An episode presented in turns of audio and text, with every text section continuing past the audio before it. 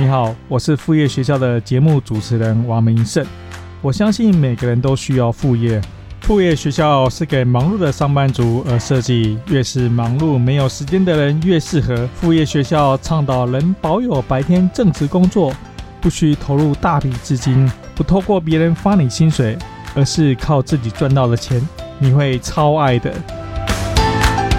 副业学校的观众、听众，大家好，欢迎来到我们副业学校 Podcast 第四十二集。那我们今天是个来宾访谈的节目，但这个正式节目真正开始之前呢，我来呢宣传一下这一本《多找个篮子放鸡蛋》这本书。这是在七月份上市，我写的一本书。那它其实是把整个副业学校我的思考方式，怎么样从零到一，真正能够带领你开启副业完整的过程。全部写在这一本书里面，所以其实你平常如果是看我们副业学校，听我们的 Podcast，看我们的 YouTube，看我的网上的文章，那你很可能看到一段一段我描写的单一故事、单一的单元剧。但整个副业学校的架构怎么样建造起来呢？其实答案就在这一本剧本里面，所以也推荐大家去购买这一本书。那另外，其实整个副业学校。的所有频道的内容生成制作呢，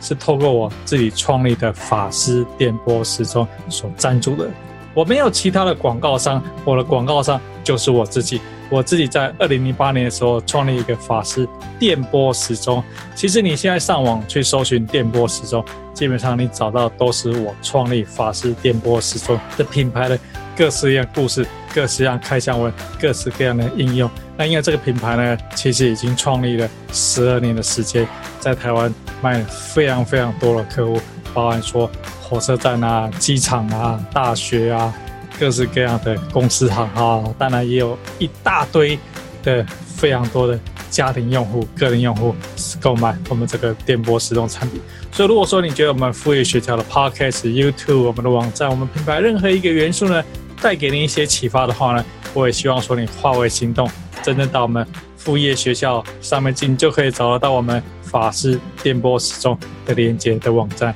可以来购买我们的产品。其实它既然卖了这么多的客户呢，绝对是一个好产品，是电池放进去自动对视，这是它的特色，绝对你会喜欢这样子的一个产品。那我们再另外再说一下呢，其实副业学校的 Podcast 的每一集，你可能是在透过 Apple 上面听，透过 Android 的手机上面听。其实每一集，譬如说我们这一集是第四十二集，你只要在我们副业学的网址上面再打了斜线四十二，你就可以到这一集完整的一个故事内容。所以你如果说也想追踪我们副业学校的内容，我们每周更新的内容的话呢，其实你可以加入我们的电子报群组。你只要到副业学校网站呢，其实我里面也有提供怎么样从零到一，一开始如何副业，如何去赚钱。你只要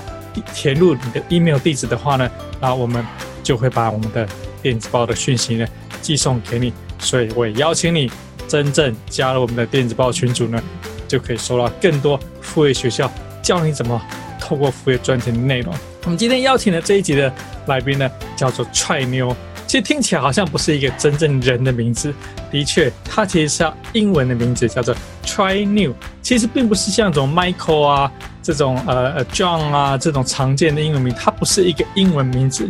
它其实是一个 Podcast 的名称，叫做踹妞播客。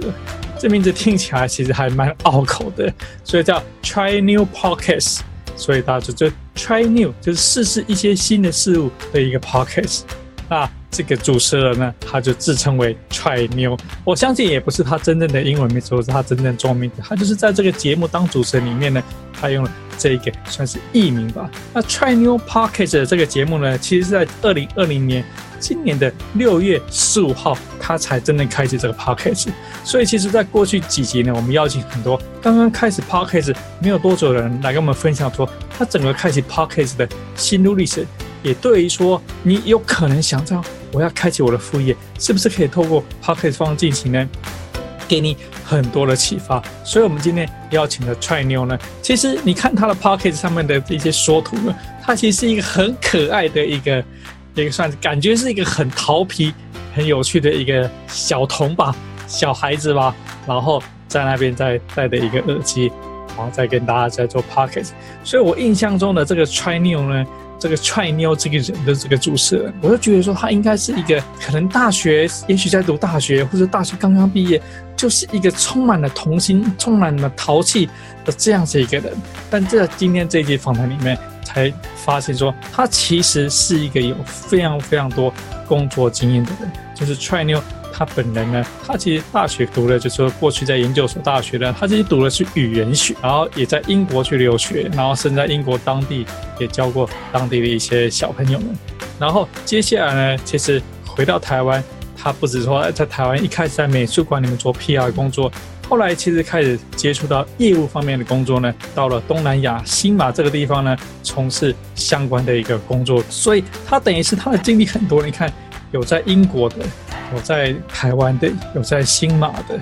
然后，所以他在新马的时候呢，他也就在杂志上开始写专栏，他也开始他自己的 podcast，不不不对，跟着他开始他自己在写一些部落客，然后也在杂志上做一些专栏，谈说如何在新马这些工作当地看到这这些人呢。其实你到了一个国外新的环境，你因为因为遇到很多很多你在台湾没有见过的东西，所以他就把这些想法、这些看法呢，画了文字上面去做分享。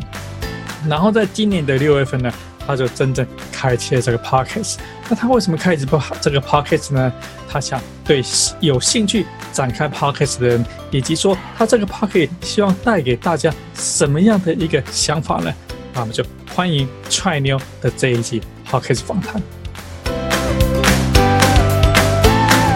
呃，Try New 你好，那要不你就稍微跟大家介绍一下你简单的个人背景经历。好，大家好，我是踹妞欢迎来到副业学校。今天我做开场白。今天来到副业学校，也很感谢民生主持人的呃邀请，这样子。那我先简单跟大家介绍一下我的学历跟背景。那我原本在台湾是念成人教育的。的那个就教育本科，然后是双主修外文系这样子。那可能有些人想说啊，这念教育就念教育啊，干嘛没事要去双主修个外文？那其实是因为我自己对外语很有兴兴趣，然后就觉得说，哎，如果说在大学期间学习一个外文的话，就是也是不错。然后之后也陆陆续续打工，然后之后想要出国留学嘛，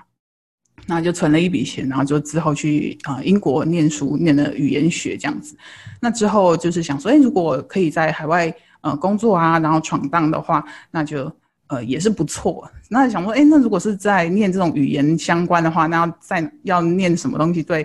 呃，想要留在海外会比较有帮助。所以我就自越来越走比较精，就是往华语文教学这一块继续去工作跟深耕。那我那时候呃在呃英国念完书之后，就在那边的大学跟中小学任教，也是一年多的时间。然后就一边存学费，然后还有生活费，然后一边就是，哎，也突破了一些自己的视野这样子，然后也滚动了一些，除了语言之外，然后也有看看整整个世界的发展跟经历这样子。那以嗯，我的背景就是比较跟从语言出发，然后去看这个世界。所以是做 ESL 吗？还就是这种？嗯，我是呃大学的时候是做 ESL，那出出国之后，因为那时候其实中国。也正在蓬勃发展当中，那呃，对华语的需求也那时候渐渐列为一些中小学的第二外语的必修，所以我也是有在中小学有教书。然后那因为我是念语言学嘛，那我们大学刚好也是这个领域的算蛮前面的，就语言学里面蛮前面的学校，所以也有一些呃可以修读第二外语是中文的学生，所以就那时候也有在大学教书。OK，所以在自己的系上跟跟想要修读第二外语的学生都同时就可以有学习的机会，这样。OK OK，挺有趣的一个经验。所以后来就是留在英国，大概工作了多久？大概两年左右。两年左右。OK，嗯，然后就现在就是在台湾工作，就对了。嗯，呃，现在目前是在台湾。那之前。嗯，工作的经历就是因为呃，从英国结束之后有回来台湾工作，然后工作是在美术馆当 PR，然后那时候是想说，哎，为什么会 美术馆的 PR？大家大家会想要了解哦。OK，是在美术对，那时候考量是想说，哎，因为美术馆的 PR，它因为我的个性比较是属于从文科出发嘛，然后但是我还是想说，哎，可以之后往海外出差啊，因为。就是想说还是可以慢慢慢慢去去拓展一些自己的视野。但是就艺术而言，我觉得是一个还蛮蛮不错的的出发点，对我来讲。因为那呃，如果说有些人就会想说，如果你要出差的话，那你就去印这个国外业务，就是。去外商公司不是更好吗？可是对我来说，因为我觉得，嗯，可能相对来说个性比较内向吧，然后也想说比较单纯一点。那那时候就有一个机会是可以往呃艺术馆、美术馆的一个 PR 前进。那时候要举办就是一些海外展览啊，然后接触来美术馆的一些贵宾啊，然后负责一些媒体的工作。那最后也发现说，哎，其实跟外商公司要做的工作也是差不多，只是一个可能是一个呃，比如说负责平板，然后另外一个是负责呃，艺术作品。那那时候也是学习了。学习了蛮多这样子，跟这个雕塑或者是跟美术有关。那之后有再转到出版业，因为对于 PR 来说，还是接触了比较多的人嘛。那自己是比较想要往研究或者是跟人比较呃有拉开一些距离，比较专注，可能一对一的工作这样子，所以就又转到出版业，然后工作一段时间。那在那时候也是也是有一些做那个。国外的的一些专题或者是会议会会有需求这样子，所以就想说，哎，可以再继续往这个方面前进。那那时候是在台湾，是从艺术，然后再转到出版，然后之后因为研究一些，也有一些接触新创机构的机会，所以那时候有些相关的议题，所以就又再往海外前进。所以之前是原本是在新马工作，然后在工作也是大概三年之后再回来台湾。那回来台湾是因为疫情的关系。所以你的经验其实相当丰富，就是从语言学啊、教育啊，嗯、然后艺术的 PR，再到出版业，嗯、对，就是就 是对。对，就是有蛮丰富的一些经历背景已经存在。所以等于是说从哇好，我们先不从先不谈你这个在国外教学的过程，我们先谈你从这个美术馆的这个 PR，、嗯、等于是你开始面对大众。知道怎么操纵这个大众媒体，嗯、那这些媒体的运作是怎么样？然后最后又再到出版业，也是面对大众的媒体。嗯，但是你现在的 p o c k e t 其实是个自媒体，就是如何去操作大家看到了公众媒体，然后你想说，那你也要有自己的自媒体。你是说如何从公众媒体跟自媒体的差异这样子吗？对，你是如何从操作大家的媒体到你想要开启自己的自媒体？哦其实自媒体已经从事了好一段时间啦，它也不是说我今年啊、疫情然后才开始做，我从在呃新加坡工作的时候就开始写自己的专栏的文章，然后也做过一阵子的 YouTube。那那时候就是因为同时没有办法兼顾工作跟影片，因为影片的制作需要比较庞大的时间，所以就 focus 在专栏文章上面。那那时候呃就是也有一边帮台湾的。出版业做国际专题的研究，那就一边一边帮忙这种大型的出版社，然后一边也琢磨自己的呃一些研究跟观点。因为你有时候在在一些媒体上的露出，你可能就是 focus 在你自己的，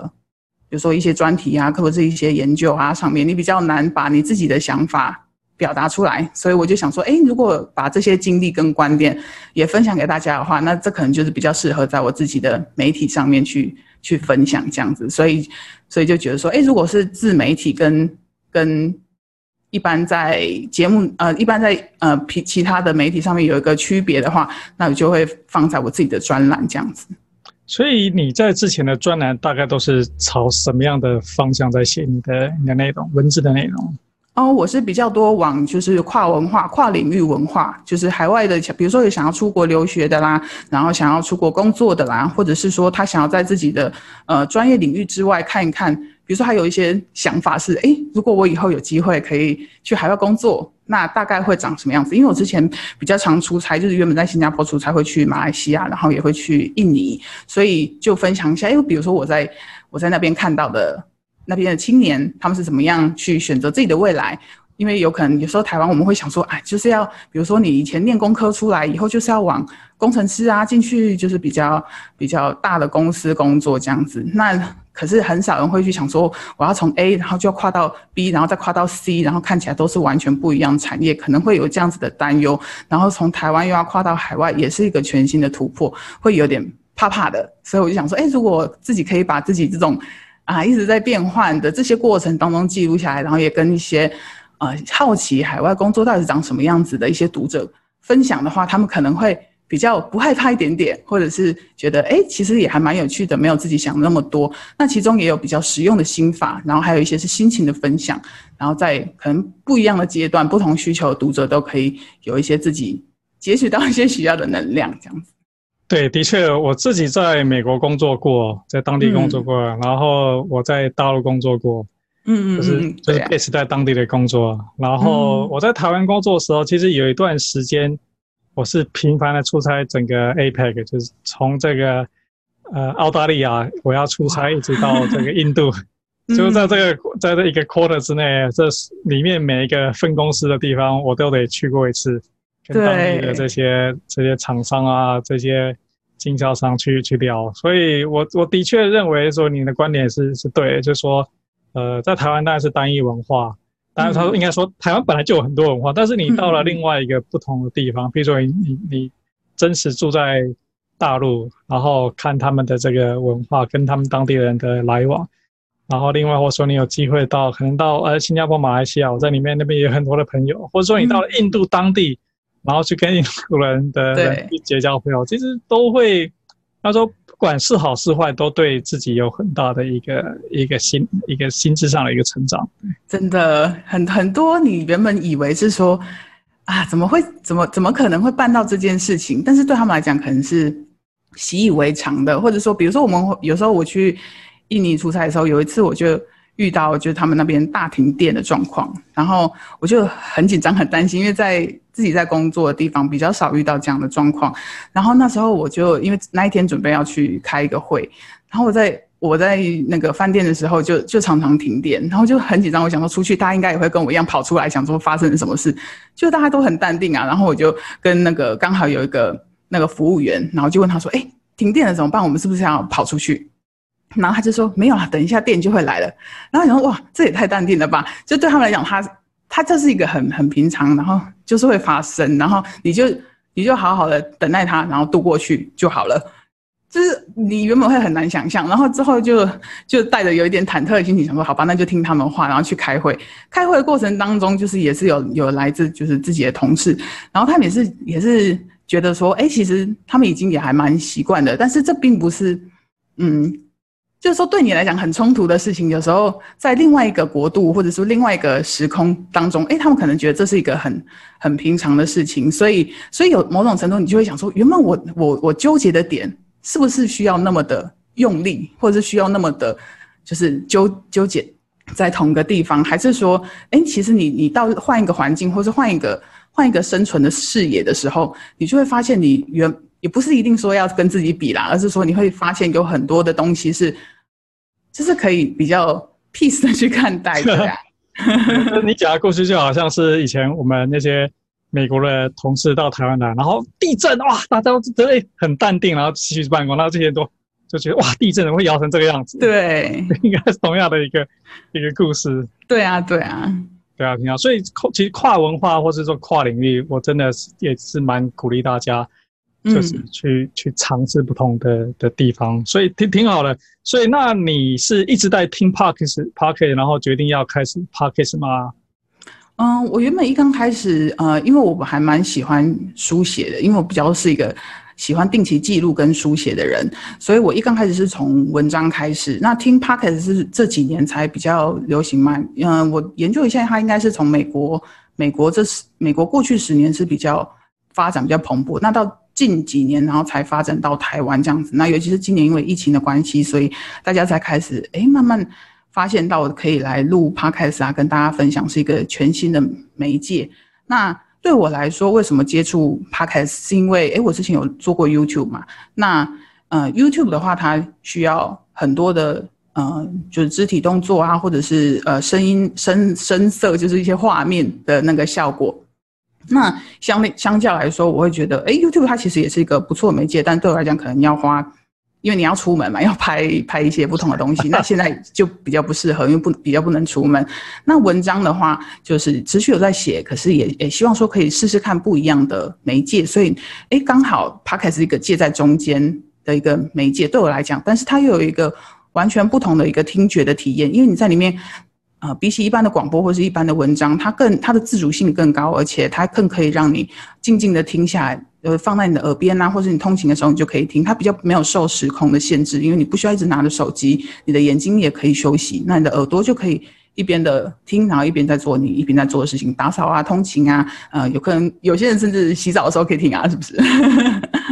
对，所以你现在的 YouTube 还是持续在。在上上影片吗？还是说你 YouTube 比较少？YouTube 的话，就是嗯，我会把 Podcast 内容，就像民生主持人这样子，也是把它放上去。那大家如果有需要的话，就可以上去听。那那边我们会放一些小动画，就是坐在前，嗯，就是在收听的时候可以看一些小动画，然后也有上字幕。就是有些人可能他习惯在听，就是边听的时候想要边看，有有字幕可以看。那我们也是有上字幕，这样子就给需要的听众可以一边搭配着看。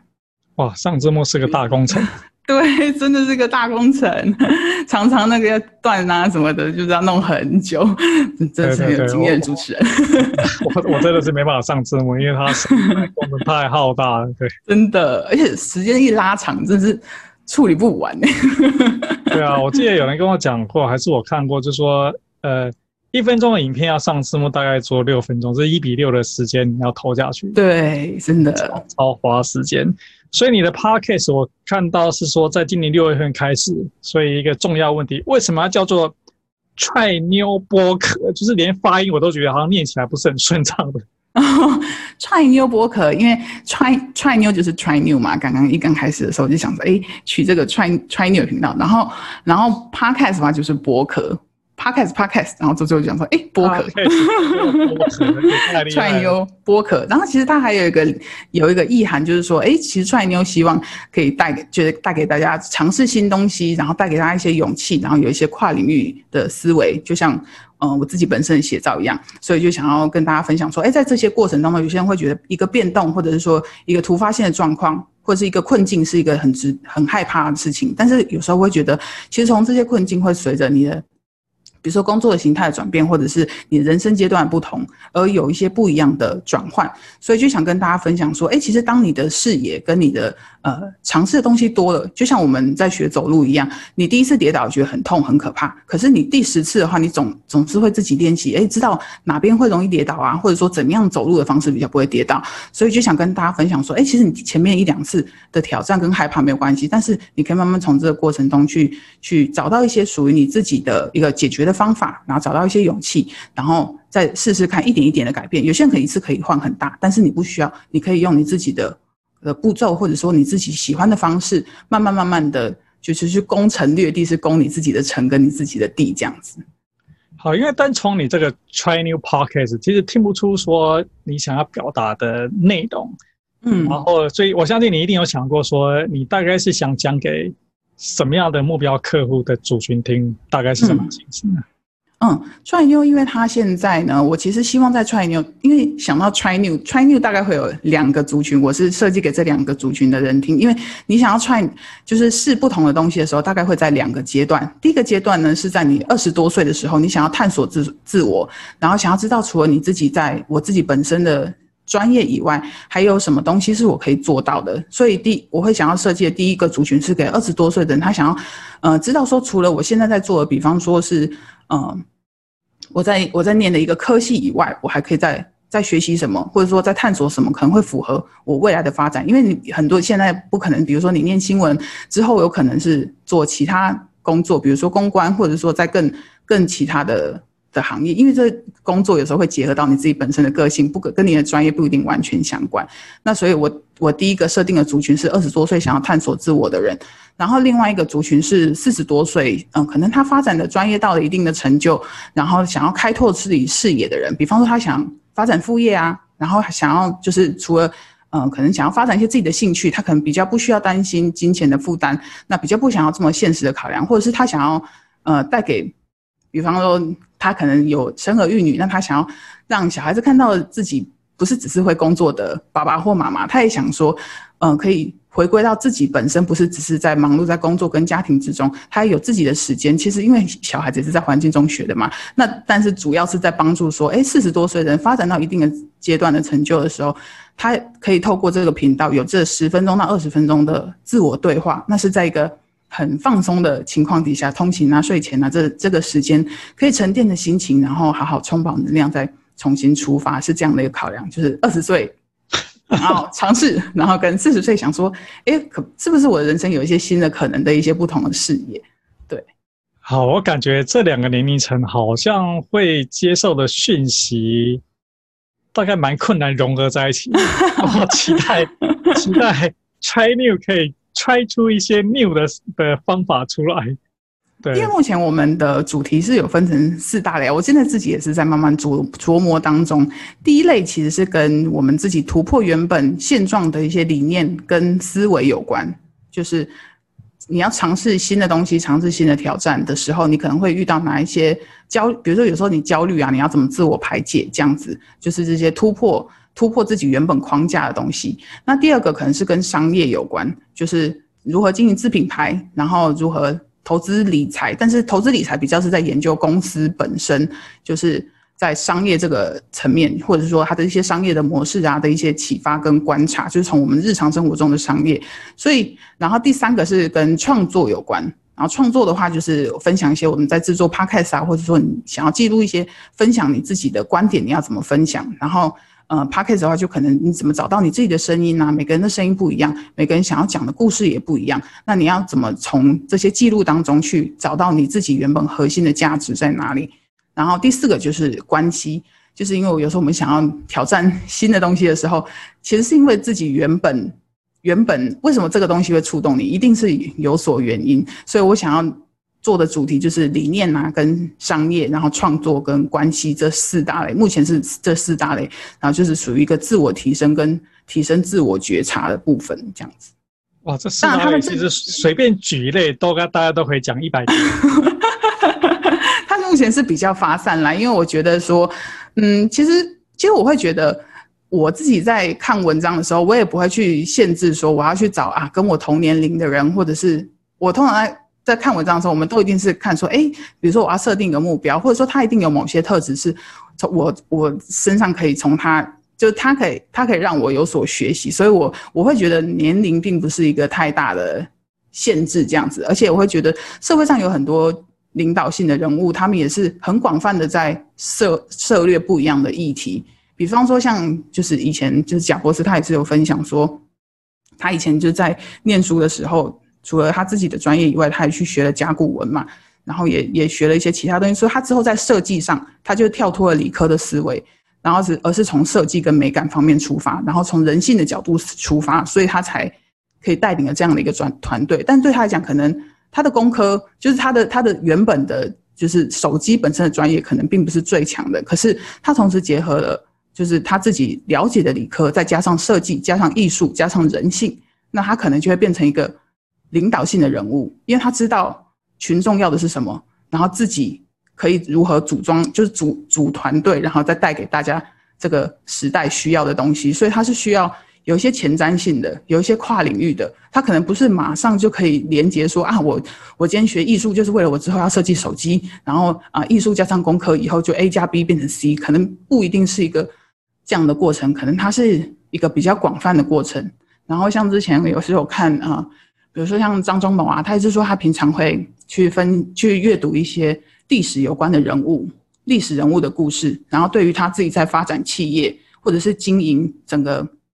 嗯，从以前是。工科的过程到之后变成整个企业的过程，因为企业不可能是啊，就是同同样一个工作做做做做到完，他一定会有很多团队要管理，很多事业要发展。比如说他发展海外事业，怎么考量要去这个地方设点，怎么跟政府交涉，怎么跟这边的需求做一个连接，就是它是有涉及很多广泛的层面的。所以这些广泛的层面，我们不可能在。就是短时间之内马上就啊，比如说一集之内就做完，它可能是一个长期的累积的过程，那也会跟自我的、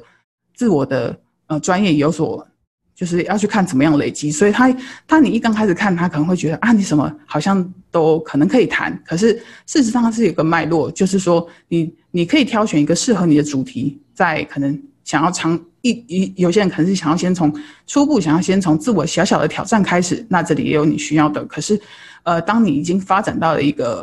比如说你已经是领导阶层的人了，那你可能需要一些商业方面的尝试、新尝试。那你也可以从这边找到一些比如说新的商业模式啊，在海外可能有一些什么新的商业模式，那为什么有一些企业可以做到全球，但是有一些企业就是只能在当地，或者是说有些全球企业它怎么样在当地化的这个过程，可能也会有一些东西是可以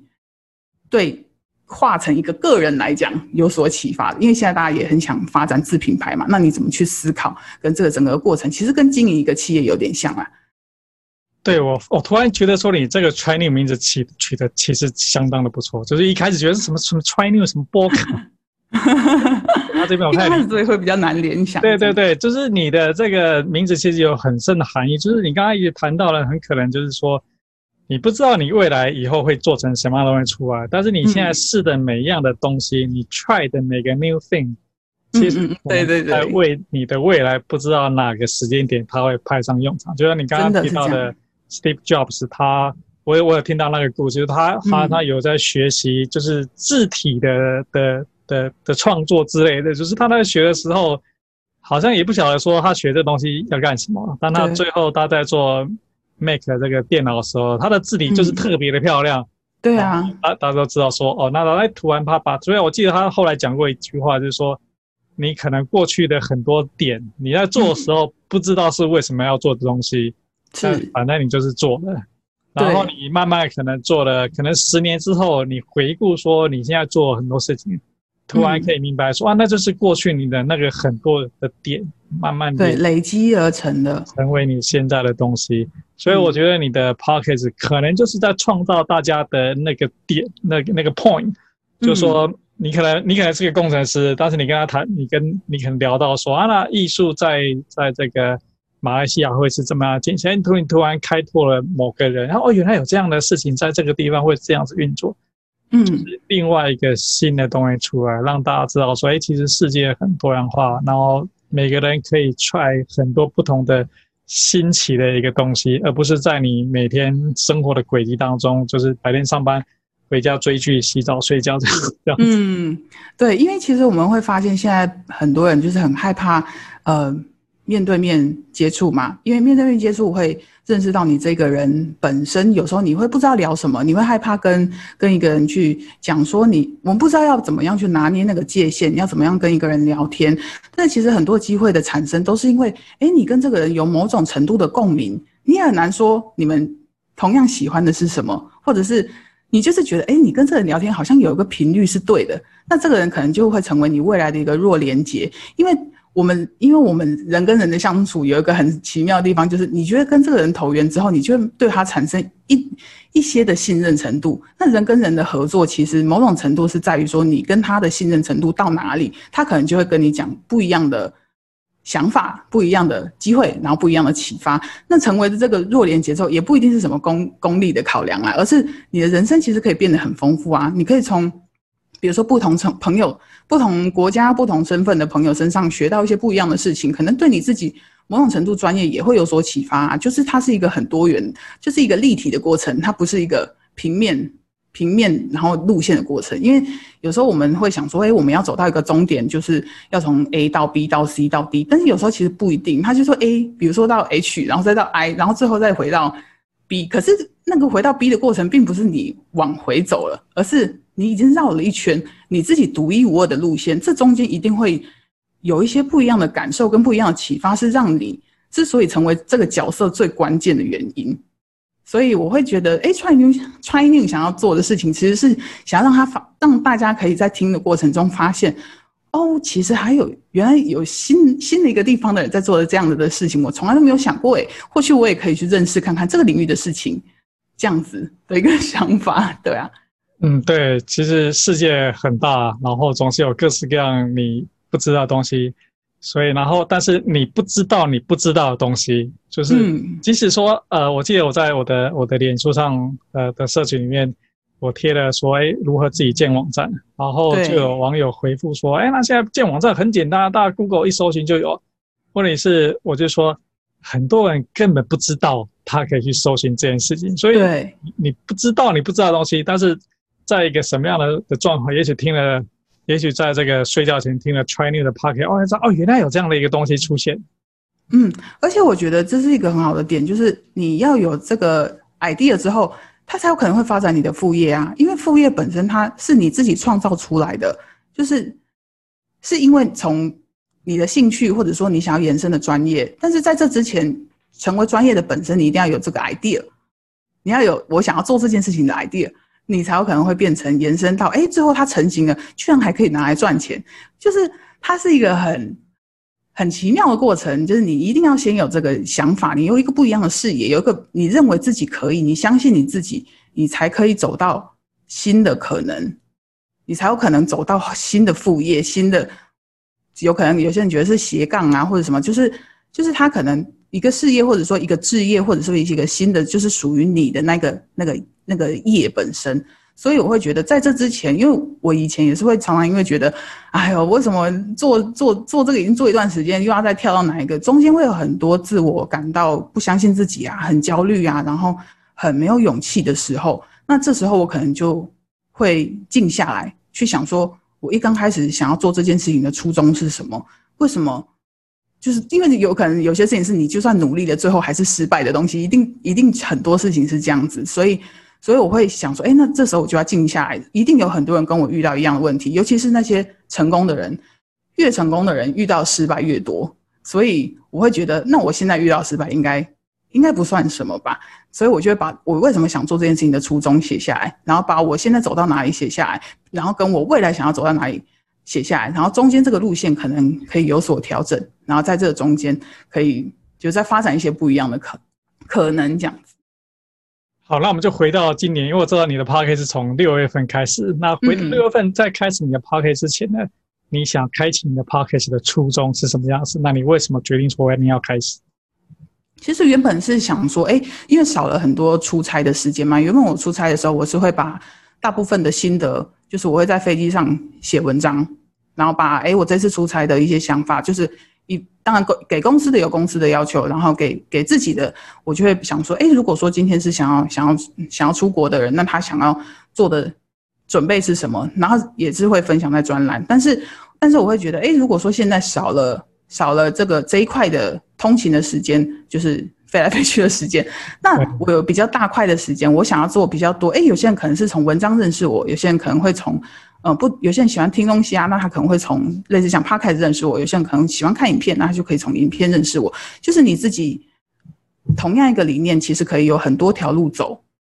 就是你可以有不同的媒介。比方有些人喜欢活动，那他可能就是从尝试新的东西开始做。那我那我现在可能没有办法带一个活动了，所以我就想说，哎，如果我自己多开了几条路，是不是有比较多人就可以了解？哎，Try New 是不是就？可以去有一些人生新的想象跟突破，就不会自我设限。因为其实这段时间，我会觉得是今年也算是一个全球的一个呃，按了一个小小的暂停键。这或许过一两年之后，我们还是会继续再往自己的目标走啊。只是只是今年刚好没有办法出国，或是。或是没有办法，就是做那么大的调整跟变动，但是你还是可以做自我累积跟转变。那转变跟，所以我会觉得这段时间是大脑很好的转型期跟启发期，所以我才想说，哎，那可以透过 Podcast 的方式多辟一条路，让喜欢用听的朋友也可以听到这样子的 idea，这样子。对，我完全同意，就是说我我听过一个国外的一个说一个人的的一个节目，他说呢。呃，这个疫情总会过去，可能、嗯、可能三年，可能五年，可能十年，它总会过去。那可能三年、五年、十年之后，我们回过头来看，说，那二零二零年在疫情那段时间之内呢，我做什么事情？那我可以说，哎，我在疫情最严重的时候之内呢，其实我在趁那个时间呢，我在家里写了一本书出来。嗯，然后你就可以说，哎、嗯，我你在这个疫情很严重的那一段时间呢，其实你创了一个 podcast 出来。对呀、啊，对呀、啊，对呀、啊，他有可能会成为未来的副业啊，是不是？也对对。也没错，所以你你的这个 podcast，我相信你一定会选决定说，我究竟要放在哪个平台，我怎么样去开始？你后来是放在什么样平台上呢？嗯，其实我每一个平台都放，但是我主要宣传的管道是在 Apple Podcast 跟 Spotify，因为 Apple Podcast 考量是通常用那个 iPhone 手机的就会就会用那个 Apple 听嘛，然后 Spotify 的话就是给 Android 的。的朋友，然后另外一个是 YouTube，就是像明胜这样子，也会把它放在 YouTube 上面给喜欢看影片的朋友这样子，所以他也可以开字幕，然后看看小动画。那他在听的过程中可能会觉得比较舒服，比较符合自己的习惯。所以我目前虽然每一个平台都有放，可是主要宣传的是 Apple Podcast 跟 Spotify，然后还有 YouTube 这三个。那你 MP3 的档案是 host 在什么样的平台呢？在 Anchor。Anchor，OK，、okay, 嗯、所以我知道平台有很多，为什么会会选 Anchor？嗯，Anchor 那时候我是我是想说，嗯，不晓得也没有觉得特别的考量用，就选了这对。应该 Anchor 好像不需要收费吧？有一些平台好像是需要收费的。呃，它对对，不同平台有不同的一个做法。对啊，他分享的平台还蛮多的，而且之后之前我第一个听到的朋友的推荐，就是因为他放在 Anchor 嘛，所以我我先入为主就想说，哎，这个这个平台还不错，他他分享了就分享出去的频道很多，然后加上也不需要另外给那个平台的费用，所以我就觉得，哎，其实也还不错，可以试试看。我不晓得还有什么其哦，有现在回到台湾才知道说哦，原来其实还台湾还有在做，就是现在有以 Podcast 为 hosting 平台的一些业主，这样像 First Story 啊，还有那个 SoundOn 这两个也是不错的 hosting 的平台。对，所以 Podcast 既然嗯，对 Podcast 既然是以声音为主，所以其实声音的品质蛮重要。就是我听你的声音其实蛮清晰。嗯、你是有特别买还不错的麦克风吗？嗯，不，嗯，麦麦克风是有挑选过，但是。嗯，对啊，就是想说可以投资自己在麦克风上面这样子。OK，所以除了麦克风之外呢，因为整个 Podcast 基本上就是录音嘛，用麦克风来录音。然后，哎，那你你现在的节目，或是说你想要的节目，是说你自己一个人这个自弹自唱，还是说自己你你会走来宾访谈的形式？目前的话是先以自己的分享为主，但是之后会可能慢慢开始有一些访谈啊，或者是一些新的尝试，那就是之后会慢慢有规划，嗯，会有主题性的规划，那就是可能在接下来会再慢慢跟大家播出。OK，其实我看你的每一集的 Podcast 啊，它的封面它其实都有一个蛮可爱的一个踹妞在那边。对，这个 这个插图是你自己画的吗？我这画的其实蛮可爱的，对，蛮哦，其实活泼的。哦，我们有我有一个小团队，就是一起在进行，就是属于属于我们自己想说，哎，他刚他的专业是属于呃，就是在做插画啊，然后跟创作这一方面，哦、然后我们就一起做发想，然后跟跟绘图这样子。OK，所以你背后有个团队，但是你是主要献声音出来的人，献 声献声人。那除了在呃，你刚才提到说，除了在 Pocket 的平台上面呢，你还会分，你还会创造，比如说 Facebook、IG 这样子的平台吗？嗯，有。平常我们是每天会有那个踹妞的每日精力汤会分享在那个踹妞。踹妞踹妞的粉丝团，然后还有 IG，那也是每一天都会分跟大家分享一个小故事，然后透过比如说有，因为我常常会嗯、呃、看不同的书跟不同的文章，我就会在上面跟大家分享，哎，其实最近有一些不错的的一些小故事啊，跟一些小启发，大家如果想想上去看的话，也是每天早上七点就会发最新的呃小文这样子小故事，那它其实是在在上面，我们也会每天都创作一个自己的图。然后就是也是自己手绘这样子，然后就就告诉大家，哎，其实，在这样子一个每天一点小启发，就会累积成一个中启发。那那就就透过这样子的方式跟大家分享，就是原创型的分享这样子。对啊，我觉得你的插图真的是你们的很大的一个特色，就是超可爱的一个人，很活泼乱跳的样子。每天我们就要想说那个那个图啊，因为也也。想说他走一些自己的一些搞笑的成分在里面，因为也不想要死死板板的，所以就会有一些小 小幽默跟小恶搞。对，所以那这节目就是说你们在准备 podcast 的，就是应该也是每个礼拜会 update 嘛？对，每天嗯，对，你们每个礼拜一晚上七点。就你们的题目跟要讲什么东西，嗯、你们是如何发想、如何创造出来的？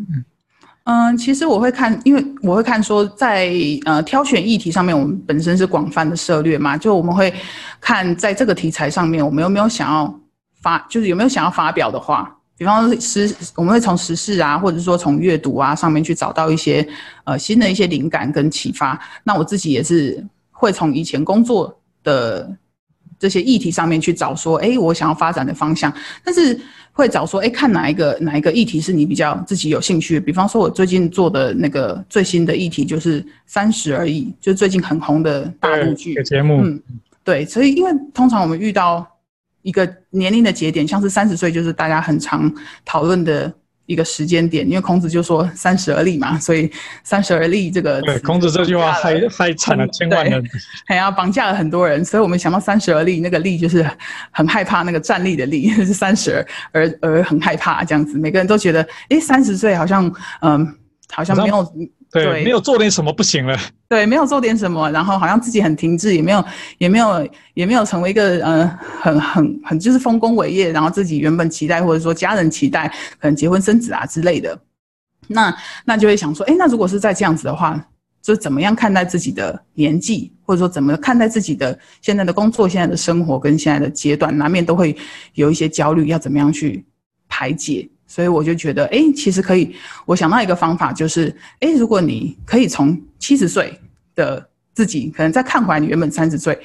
是不是有一些不一样的角度跟可能？因为我就去找，最近也有一个很红的是那个马斯克，梅伊马斯克，他是他是那个 SpaceX，就是特斯拉的创办人的母亲，嗯、就是他原本在。他现在才七十一岁嘛，那他还是一个很很耀眼的一个模特。他走到七十七十多岁，他的他的人生才就是才刚到了一个巅峰，这样就像川普七十岁当总统。但 anyways，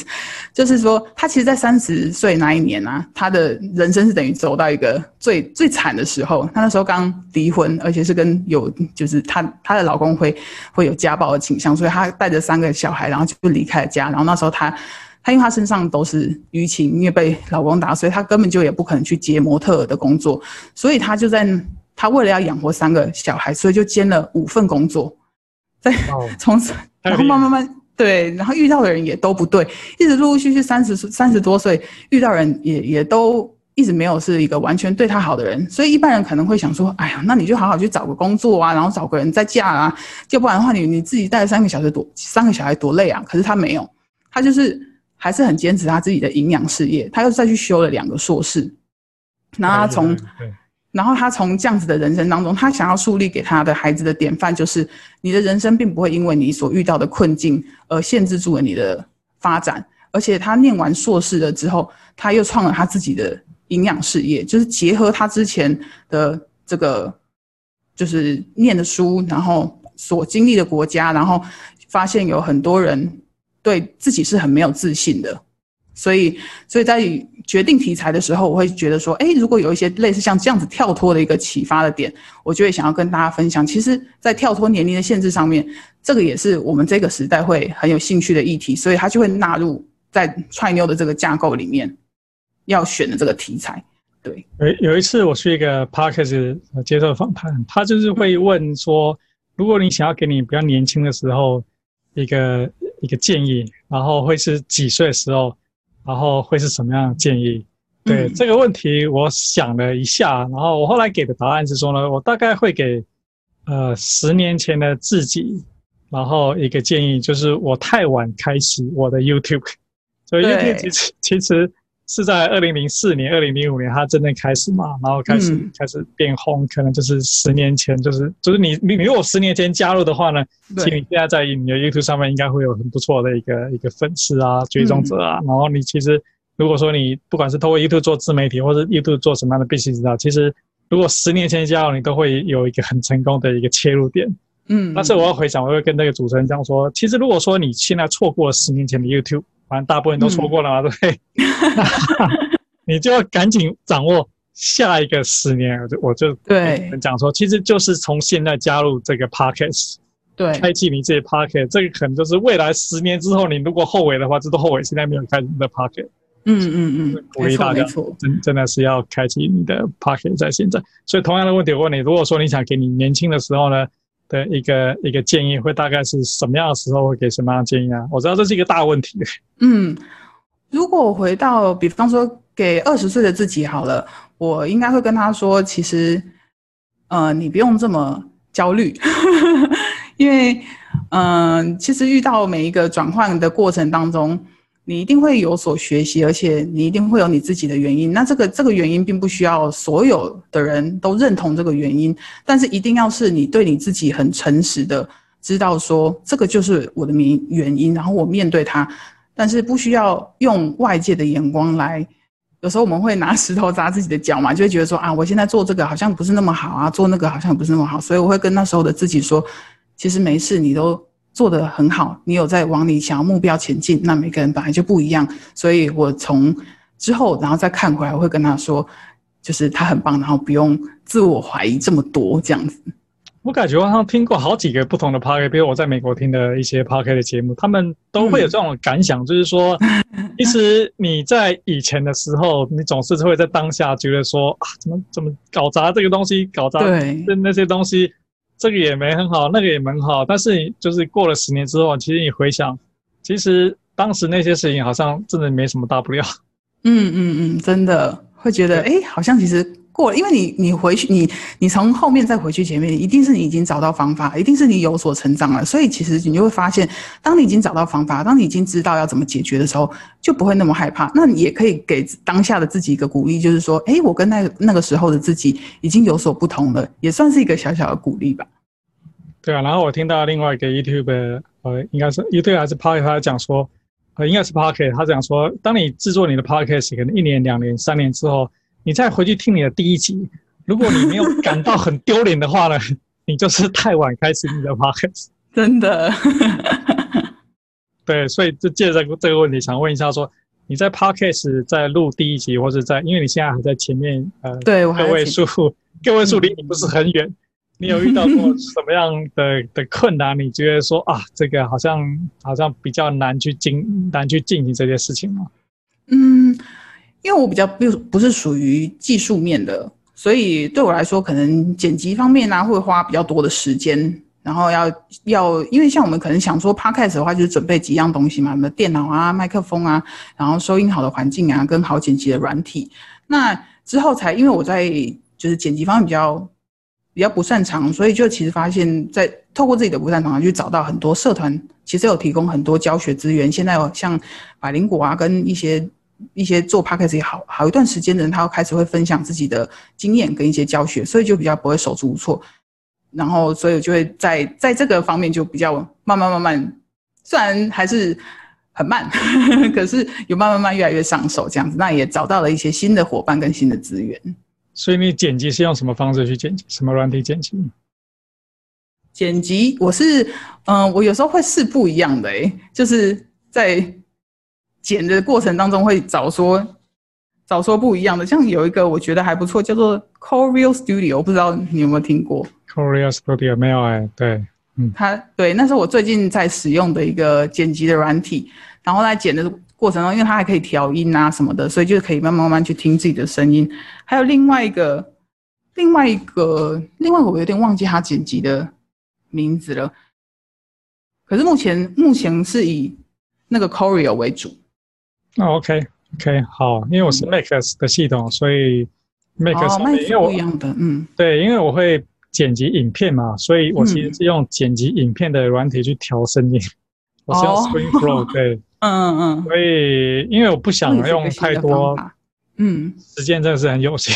对啊，对啊，对，所以不想要太花时间去，当然就是说，光是声音你要把它做的很很很棒，其实就会花掉很多。的时间，但但我觉得说，其实可能还是把比较多的精力花在谈内容部分嘛。对，剪辑我这真的是蛮偷懒的，就是，对，没办法花太多的时间去做剪辑的内容。所以在我我知道说，你后面有几个人一起在在创作这样子的一个 podcast。那除了说，我们也知道说，哎，有你是真正出声音。有人做插图，还有什么样的人负责什么样的的内容吗？嗯，目前为止的话，其实我是负责做整个内容的规划，然后还有撰写，然后就是从头到尾就是，呃，声音啊，这些都是。所以，呃，其实，在剪辑上面，我是有有团队在帮忙，所以主要就是在那个方面的话，会有一些小小的专业的协助这样子。那随着可能规模的扩大啊，我们会再有其他其他的团员再加入吧。然后在素材方面的话，因为我们也会一起讨论这些在每一天要呈现的内容跟跟一些小故事，所以整个内容的发想跟启发，主要我们就是一个小小小小的团队在一起进行着，但是也是算是非常精简的。对，好，对，因为很多 podcast 都是一人在在做所有的事情，嗯，那感觉到其实你们是有几位团队，至少是两的两位团队在进行这样的内容。所以你们对经营这个踹妞博客的这个 podcast，你们譬如说你们有什么样的一个想法哈？把它当做一个副业，或是说它是一个 for profit，未来希望朝这方向运作吗？嗯，目前现阶段的话，会觉得先想要先以，因为我觉得以自媒体的业者来讲呢，他会想要 focus 在两个部分，一个是自我的成长嘛，另外一个当然是业，就是当成副业的收入啊。可是第一个阶段，我会以我个人，然后我也还蛮建议大家是先先找到一个最适合你的的一个发，先确定你要讲什么，然后最最适合你的一个发声的方式，然后。带着你原本过去的经历，因为有时候我们会想说啊，我就是从 A 点走到 B 点，可是今天为什么你想要做 Podcast？它是一个等于是内容是为主的一个一个发声的频道，所以你要先确定你想要表达的是什么，然后再先扩慢慢慢扩大你这个想法的影响力之后，再去想第二阶段的盈利这件事情。然后盈利的话，我会觉得可以从两个方面，因为当你可能有一定的阶段的呃听众啊，或者是读者啊，那你可能就可以发展一些。有你可以代言的产品，或者是一些广告等等的，所以广告收益跟业配可能是之后会想要呃发展的方向。目前的话也也是有几个啦，就是陆陆续续的用接案或者是呃广告的方式在跟大家分享一些，诶，可能有有一些盈利的方式是用这两个方式来前进，但是主要现现阶段在做的还是以先建立影响力为主，就是让大家诶比较多人知道菜妞播客这个频道。嗯，对，好，先接的影响力的，其实一个很重要的点就是我如何去找到我的听众，你是如何去建，就让更多人可以来听你的节目。其实有很多很多的平台是可以分享到，比如说像脸书就有很多的社团呐、啊，因为像我分享的的那个主题比较广，所以它可能可以分享的平台就是可以根据。比方有些在讲理财的，那我就可以分享在理财的频道啊。有些人是分享可能创作的，那我就可以分享创作的频道。有时候有些读者就不会，哎，怎么每个礼拜都看到你这样子？然后另外，然后另外一个方面是，比如说像 Podcast 有一些社团嘛，然后也可以分享在 Podcast 上面，跟大家让大家知道说，哎，你在做什么？你为什么做这件事情？然后你想要透过 Podcast 跟大家分享什么？所以我就觉得，哎，脸书的社团也是一个不错的工具。然后还有另外就是，嗯，可能你自己。在也有其他的主业的话，就比如说这只是你的副业，那可能你可以思考一下，这在你的专业上面有什么其他的帮忙？因为有些人可能经营 Podcast 是为了行销嘛，行销就是你的自我表达方面的能力，所以我觉得也可以某种程度到一个阶段的时候，你可以跟你的主管讲说，哎，其实我也有在做一个自己的内容，然后哎，你可以继续听听看这些。我的自我表达，或者说我怎么样去做行销这一块，或许在你的专业上也会有一些加成，就是可以用在你的本业上，也是不错。如果没办法用在本业上，那它它也是一个开启副业很好的开始。我觉得光就是自己一个 podcast，就像说你自己写文章，就是你自己做部落格可以锻炼自己写作做文案的能力。然后我觉得说，其实 podcast 可以锻炼你滔滔不绝一直讲话的能力。对，对你就是可以就一个。一个题目，因为很多人可能你你可能学识渊博，可是你就是你可能站在台上会紧张，不晓得如何表达，嗯，然后然后现在就是说，在一个自己很舒服的环境里面呢，你给你自己一个题目呢，然后你做这个题目呢，其实你可以讲二十分钟、三十分钟，然后甚至你可以讲到。讲到一个小时，然后就是完全在谈出你的观点是怎么子。当然，并不是说你要变成一个名嘴，而是说透过这个方式，你就是训练。因为你第一要懂，然后第二你要能够讲，然后讲要有逻辑，别人还要听，觉得说你不是在乱讲，你是其实是言之有物。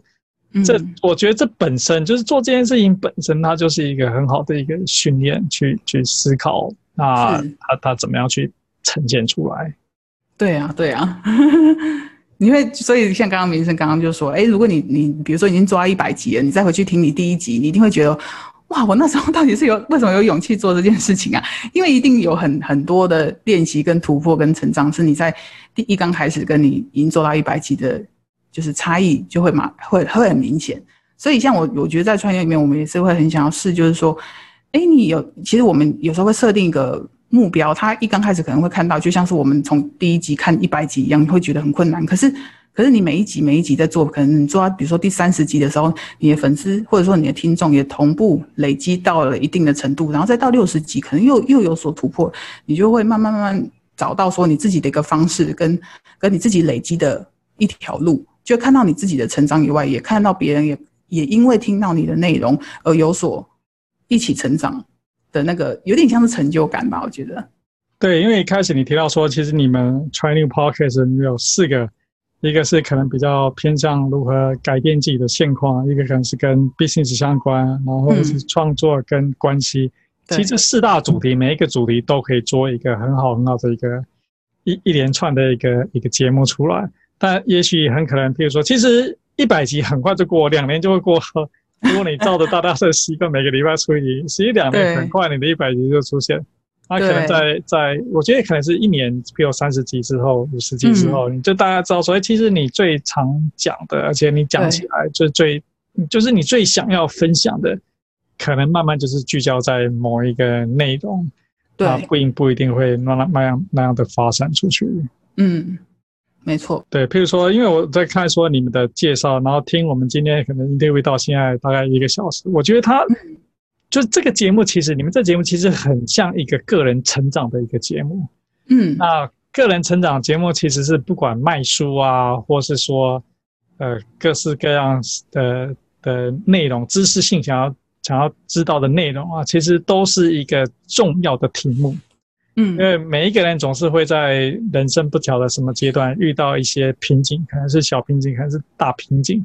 啊，会开始怀疑自己，会开始想说为什么会是这样子，所以他们会想办法去看说，呃，个人成长相关的内容，不管是用听的，或是看影片，或是买书，对，嗯，它就是一个很重要的主题。而且你的题目，你的做了哈，比如说你一直谈 try new，你可以 try 什么样的一个事情。嗯，然后给很多人带来一种鼓励。大家说，你现在遇到这样的一个瓶颈，其实你可以试一个什么样的新的领域、新的内容，你可能完全不知道。他可能偶尔偶然之下听了你的东西之后，哎，原来有这样的事情，那我去试一下这个事情。嗯，我觉得会是一个很棒的一个个人成长性的节目。然后这样子成长，这样子的节目，其实也是非常非常受欢迎，也是大家很需要的内容。谢谢，因为我其实，在做这个每一集的节目的时候，我们会把一个问题提出来之后，并不是说我们，因为我们是仔细研究了这个议题，为什么它会是我们选中之后，我们会去研究这个议题，然后研究之后一定会提出三个方法，就是从哪三个方法你可以实际的去着手找到解决可能的方案。所以他并不会是说啊，我讨论，比如说以三十岁来讲啊，就是三十岁，然后我可能知道说哦，我不要设限。可是如何不要设限？那我们就会提供三个可能的方向，是适合听众去摸索跟解决，或者说你可以怎么样自我沟通。所以就会有三个面向，每一个题目都会有一个问题，然后你自我探索已经沉淀过了之后，诶，有哪一些可能的做法你可以去尝试的？所以它。并不会是一个很抽象的问题，它其实是一个很实际的解决方案的一个方法。对，所以就是说，听你的节目的话呢，其实你不是只抛出一个问题给大家，嗯、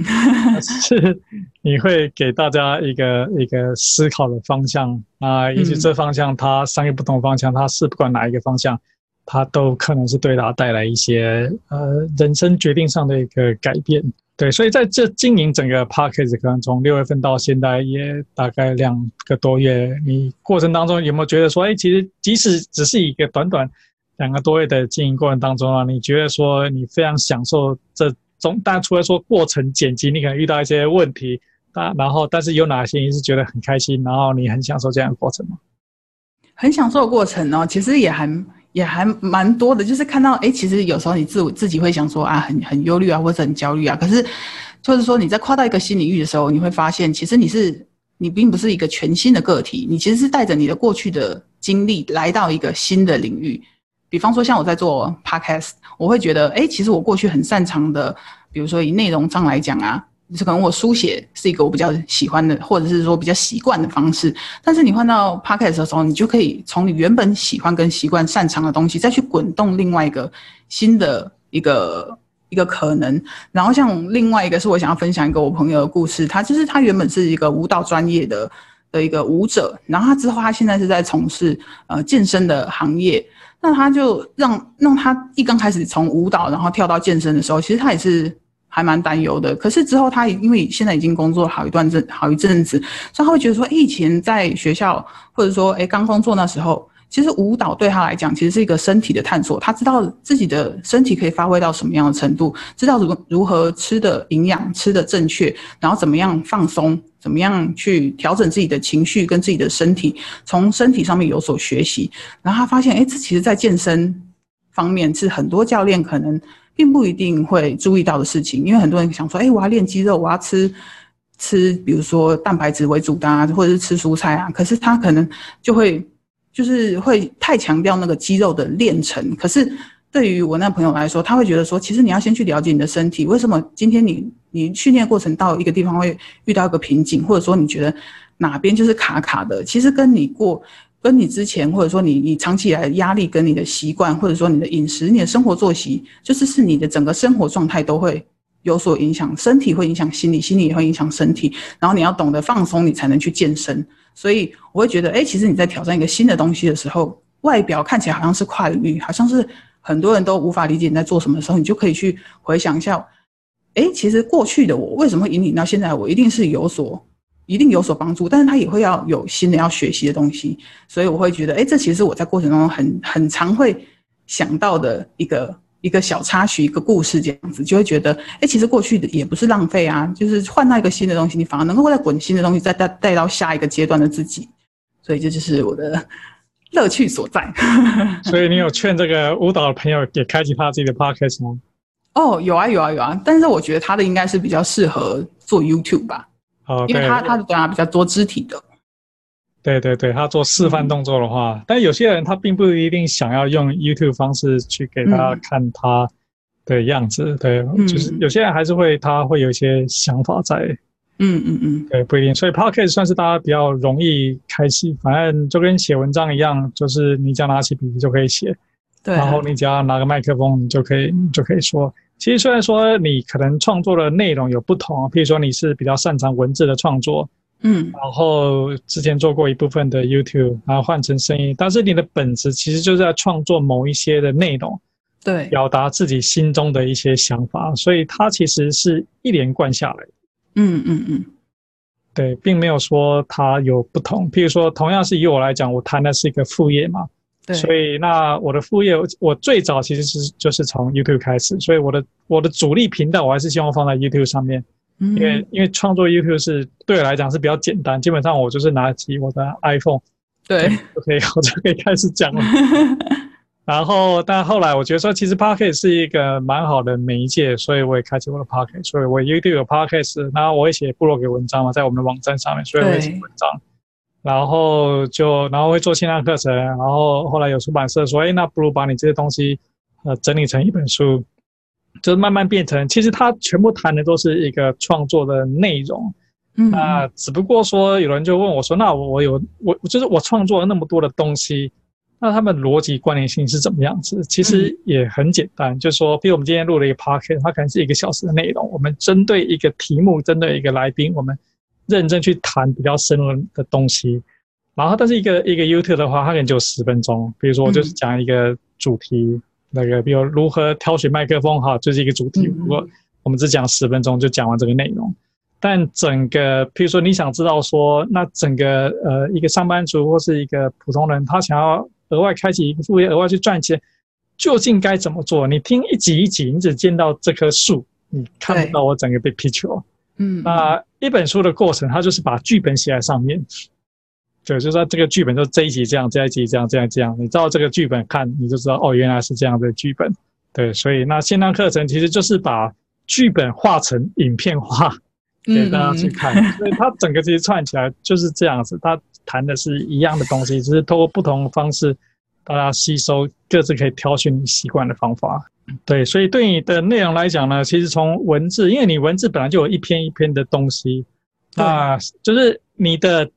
就是你原本已经累积了很多的知识的来源，然后你只是把你的知识来源挑一个你们团队选好的一个一个题目，然后你比较深度的去聊这样的内容，其实也是挺好的一个一个方法。好，那不晓得说，对于说他现在可能在听我们这一集，或者说因为今年是 Podcast 大爆发的一年嘛，嗯，那呃，对于说也有心想要开启 Podcast 的这些人，你会有什么样的一个建议给他们吗？嗯，我会希望他们第一步就是先找到说你自己为什么要做这件事情，然后跟你想要怎么做，因为 Podcast 它并不是一个马上能够带给你。实际的获利的东西，所以你一定要知道你为什么要做这件事情，你才会不会做到。比如说第五集，然后 就觉得哎，有两样，就停了，对，然后就停了，所以就会就是会有一点小可惜这样子。所以我会觉得，哎，如果是现在想要踏进来的人，哎，你不妨可以去听听多听听，就是别人的故事，别人为什么要做这件事情，别人的想法，就是找到那个会触发你的点，然后你再开启你自己的频道，或者说你想要说的话，就是。你可以，你或者说你原本没有没有创作，或者说没有没有记录习惯的人，你可以先试着，只要拿出一张纸，写下你喜欢的哪一些频道，哪一些题目。先，比如说你可能写写，可能是比如说二十个好了，然后你听了好多之后，你再找出，哎，你心中的，比如说你写二十个，可能有其大部分都是跟某种领域、某种题目有关的嘛，所以你就知道说，哎，这个东西可能就是我现在想这个阶段想要。锚定的主题就是我想要从这个主题开始去了解、去定位你的学习、你的成长，所以你就是第一步，我会很建议说，哎，现在想要开始从事这些 podcast 的，呃，可能是听者吧，他他想要从听者转成制作人的话呢，他就可以从先了解自己为什么要做，跟想要做什么开始，然后去坚持一段时间，至少三个月吧，至少一定要做三个月之后，如果真的不适合的话，再转换这样。对，当然一开始你会想定一个题目，但因为 Podcast 它有一个国际惯例是每个礼拜要推出一集哈。嗯嗯嗯，对啊。对，我觉得说为什么说相对从 YouTube 啊、从 Blog 啊，或者说从 Podcast，其实我鼓励大家从 Podcast 开始的原因就是说呢，因为其实你你一定大家白天都有都有工作的身份，不管是学生，不管是呃上班族，或是你白天一定有某一个事情当做你的主要在在工作的的内容，在从从事的内容。Podcast 一定是你业余开启的的内容，嗯、那业余做的事情呢，最怕就是就像你刚刚讲，就做了五集，哎，就中途就停掉了，因为很多人可能开启他 blog，还很开心，呃，就是去匹克邦建了一个账号，然后写了两篇，就哇，实在是不晓得要接下来写什么，啊，他他都停掉，所以他其实呃比较重要就是要持之以恒去做下去。那 Podcast 因为它就是有一个习惯是每个礼拜都要出席。相对于说，呃，YouTube 或者说呃，Blog，它并没有这样子很很强烈的大家的习惯，说每个礼拜都要有一个内容出来。当然你有是最好，嗯、但是没有也 OK，没有一个规定。但 Podcast 就是有这样子一个不成文的一个关系，收根。对对对，所以等于就是给今天真正要投下来的人呢，就是你有一个一个自己给自己的要求。说好，我每个月不管怎么样子，我就要生出一集。对，这个这个内容，那内容好是好是坏，其实并不是那么重要。就是你你能够把它做得很好，给自己一个挑战，当然是很棒。那你这一期你觉得说，哎，我没有特别录得很好，声音没有很好，然后自己情绪没有很好，其实 so what？对，就像我们刚才讲说，哎，一年之后呢，再回过头来看这个东西，其实也就是这样子嘛，它就是奠定你每一集每一集。就是你必须要有第一集、第二集、第三集，你才能够有第一百集、第一百集、第二集。对啊，对啊，你不可能吃第三碗饭你就饱嘛，你一定会从第一碗开始。对啊，对啊，对啊，所以我觉得你的你的建议其实是蛮中肯，就是说，呃，他大概我相信大概开启 Podcast 大概第一年或甚至第二年，大概不会有任何的收入进来。那如果说你把它当做一个兴趣，当做一个你想要有兴趣，就是那不一定要兴趣，就是你觉得说，哎，你你想试一下这件事情持之下去的话，我觉得你做了一年，一定会有很多不一样的一个一个收获进来。嗯，对啊，就像就像说，呃，我之前有有上过一个 podcast 的一个一个访谈，嗯，然后我后来才知道说，他其实是今年才二十四岁，他白天在当那个店员。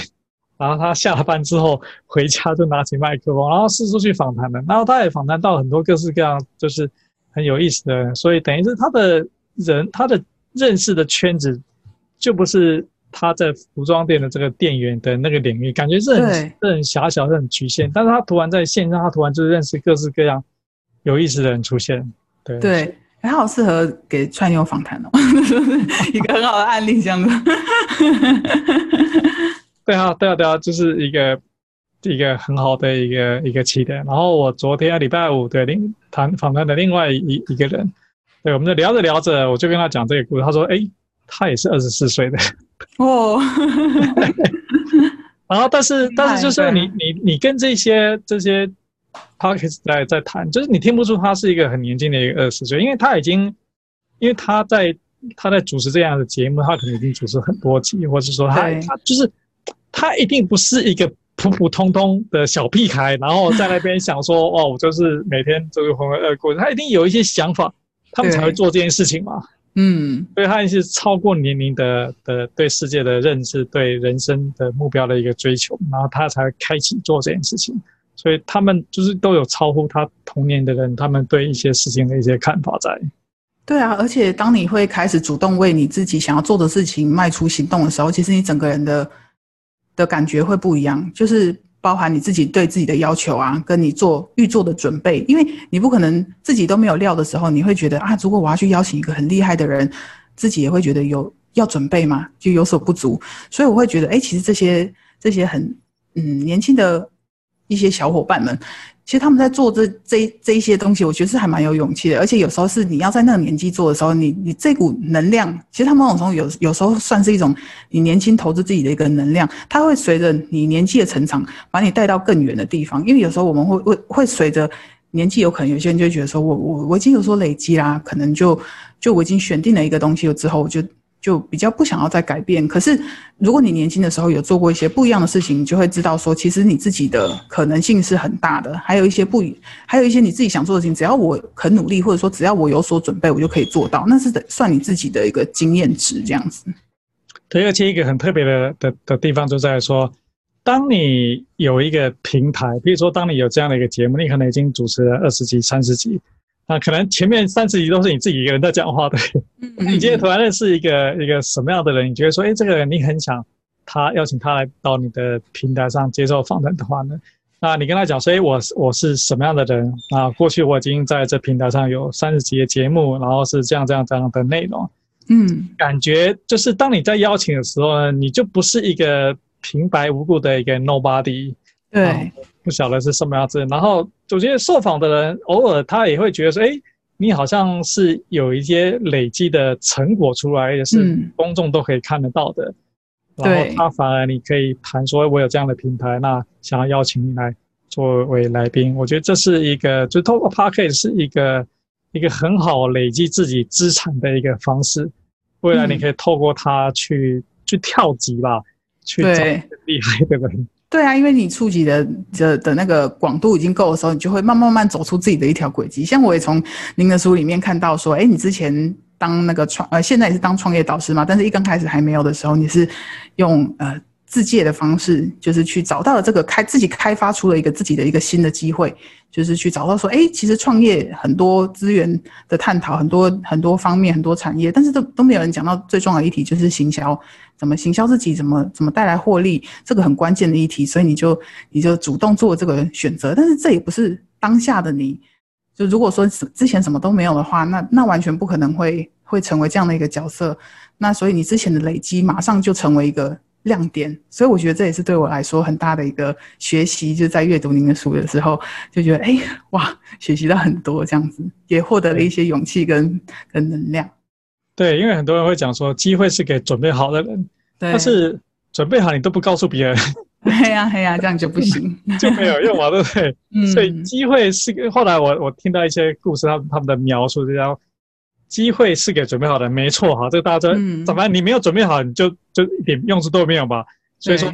我们的前提是大家通通都都已经准备好了，但是就是给你已经准备好了，然后你在你在需要你的时候呢，你有出现在那个地方，一个是你主动要求要出现，或是说你被动要求要出现，但是我们不可能去仰赖别人来要求你要来邀请你出现嘛，所以很多时候就是你要主动去在那个地方，就是那个舞台在那边，你要在那边去出现。所以，嗯，我觉得说这是一个一个完全跳脱可能过去大家的看法，机会是给准备好的人，但重点说你要在那个地方出现啊，对，要在那个地方出现啊，反正。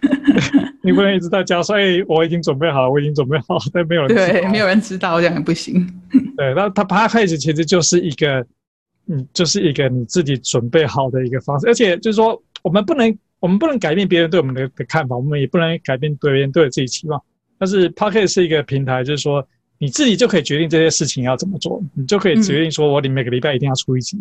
我每一集一定要什么什么内容，我一定要做一个，即使都没有人在听，我也要认真自己。做一个有有有质量，对，尽我最大努力做一个有质量的内容，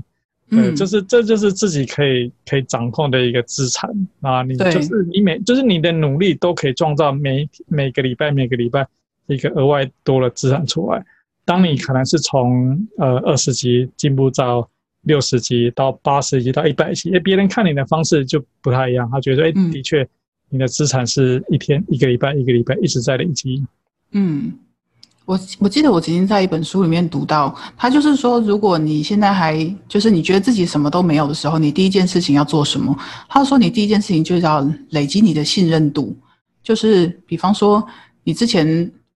就是你在你在跟别人互动的过程当中，或者是说你之前真的坚持做过什么的时候，他都是会，就是你可能会觉得说，啊，你做 Podcast 没什么，可是当你做到二十集、做到五十集的时候，他就变成一个你很。有些人可能就还没有做过嘛，他就觉得，哎，其实你已经比他有经验了，因为很多事情都是比较出来的。那这个信任也是比较出来的。如果你今天说，比如说我在这个行业里面，我都还没有经验，可是我已经做了哪些哪些的研究，那你就比一个毫无经验也毫无研究的人来的可信度高。所以我会觉得，哎，其实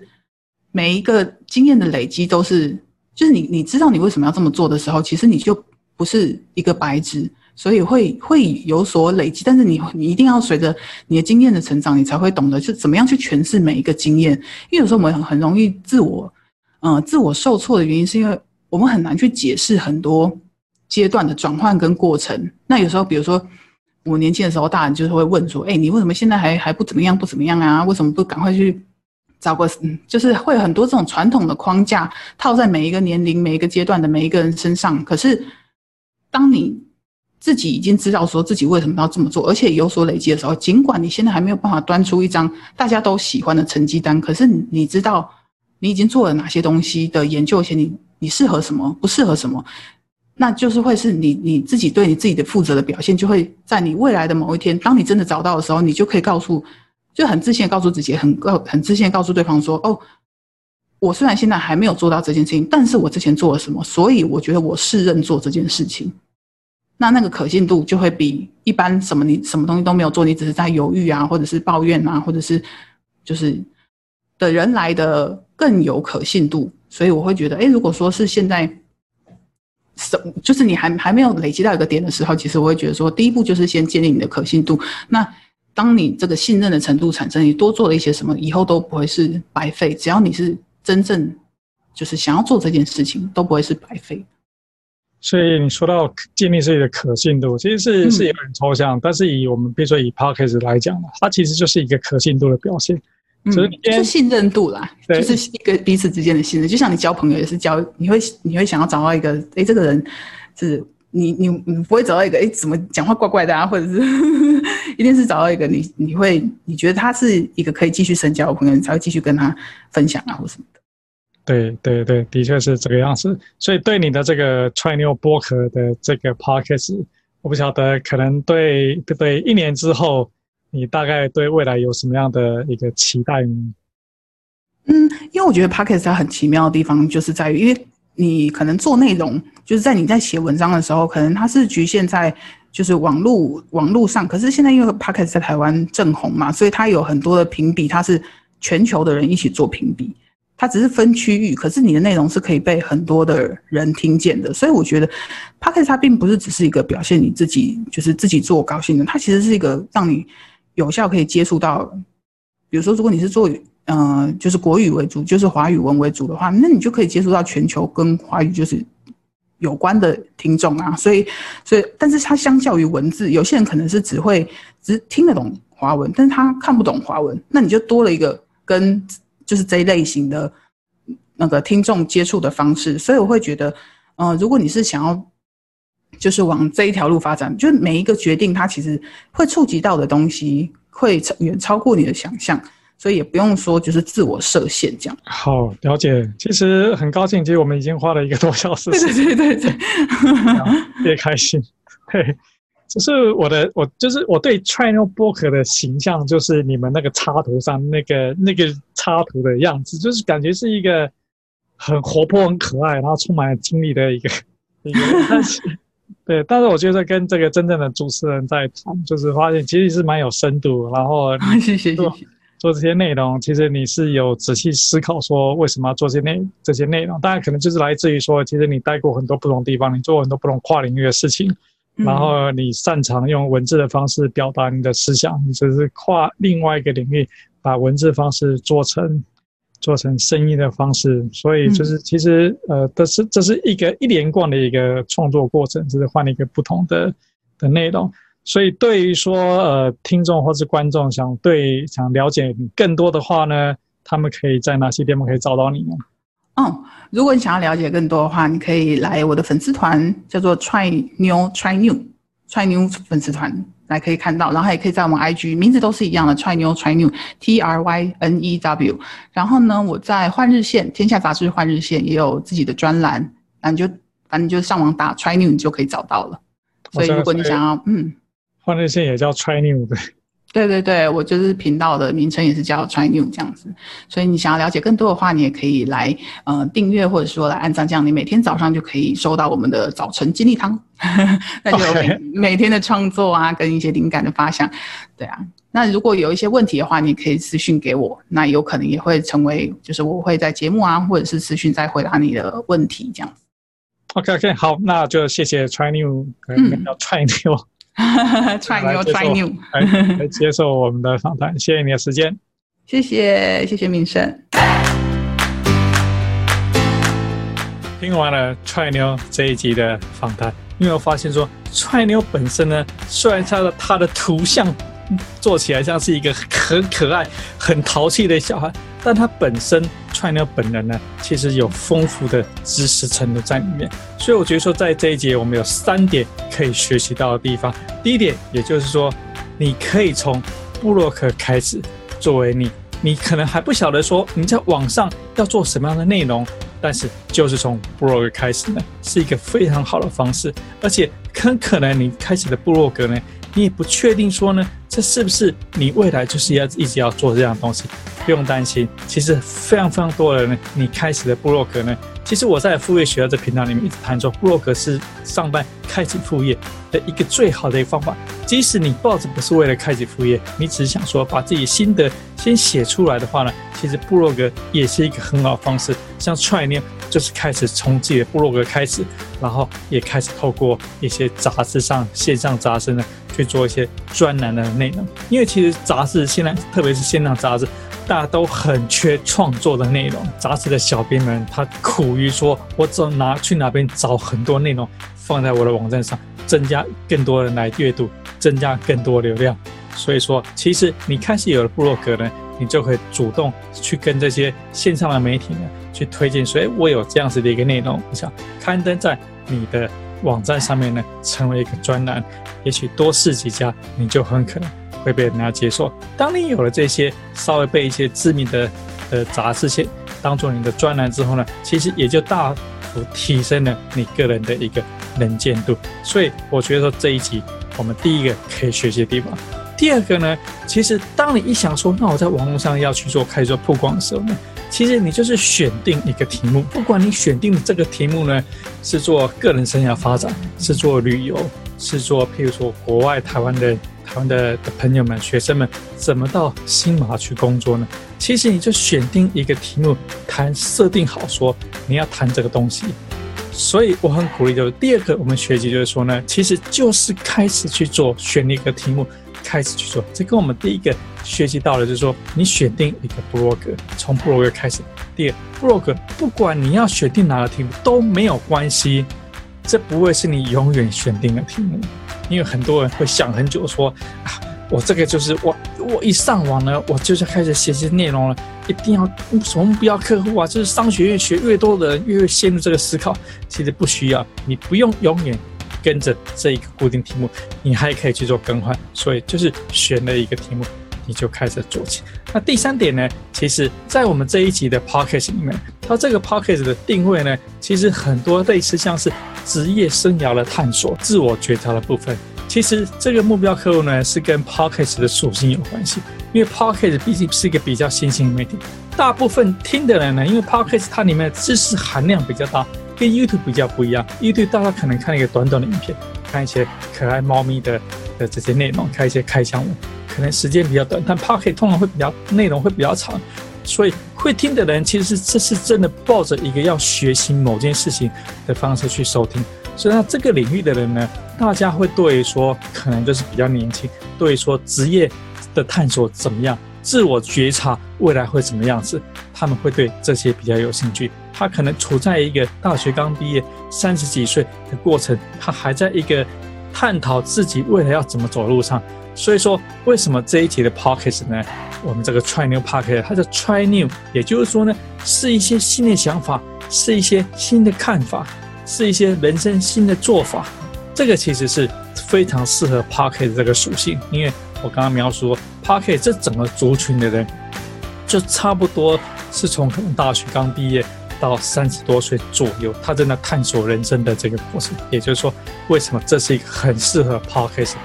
好，这是今天我们学到的三个有用内容。第一，就是先从 Blog 开始。第二，学习到就是说，不管你的部落格呢，其实未来要做成什么样的方向，你就先选定一个题目就开始，以后还可以再做更换。第三个，如果你想要去做 podcast 的话呢，用自我探索未来的方向怎么样子，自我觉察。职业发展是非常适合 Podcast 题目，因为大部分的观众都是处在这个年龄层，他们对这个的内容会有兴趣。好了，我们今天这一集谈了这么多，你还记得副业学校的 Podcast 是透过我自己创办的法师电波时钟所赞助，电池放进去就会自动对时。我也希望说，你觉得我们这一集对你有意义的话呢，可以到我们副业学校上面就可以连接到法师电波时钟来购买。来支持赞助我的这个创业的品牌，也让我邀请更棒的来宾，也让你做到自我未来成长的一个探索，带给你更多好用的知识内容。谢谢大家。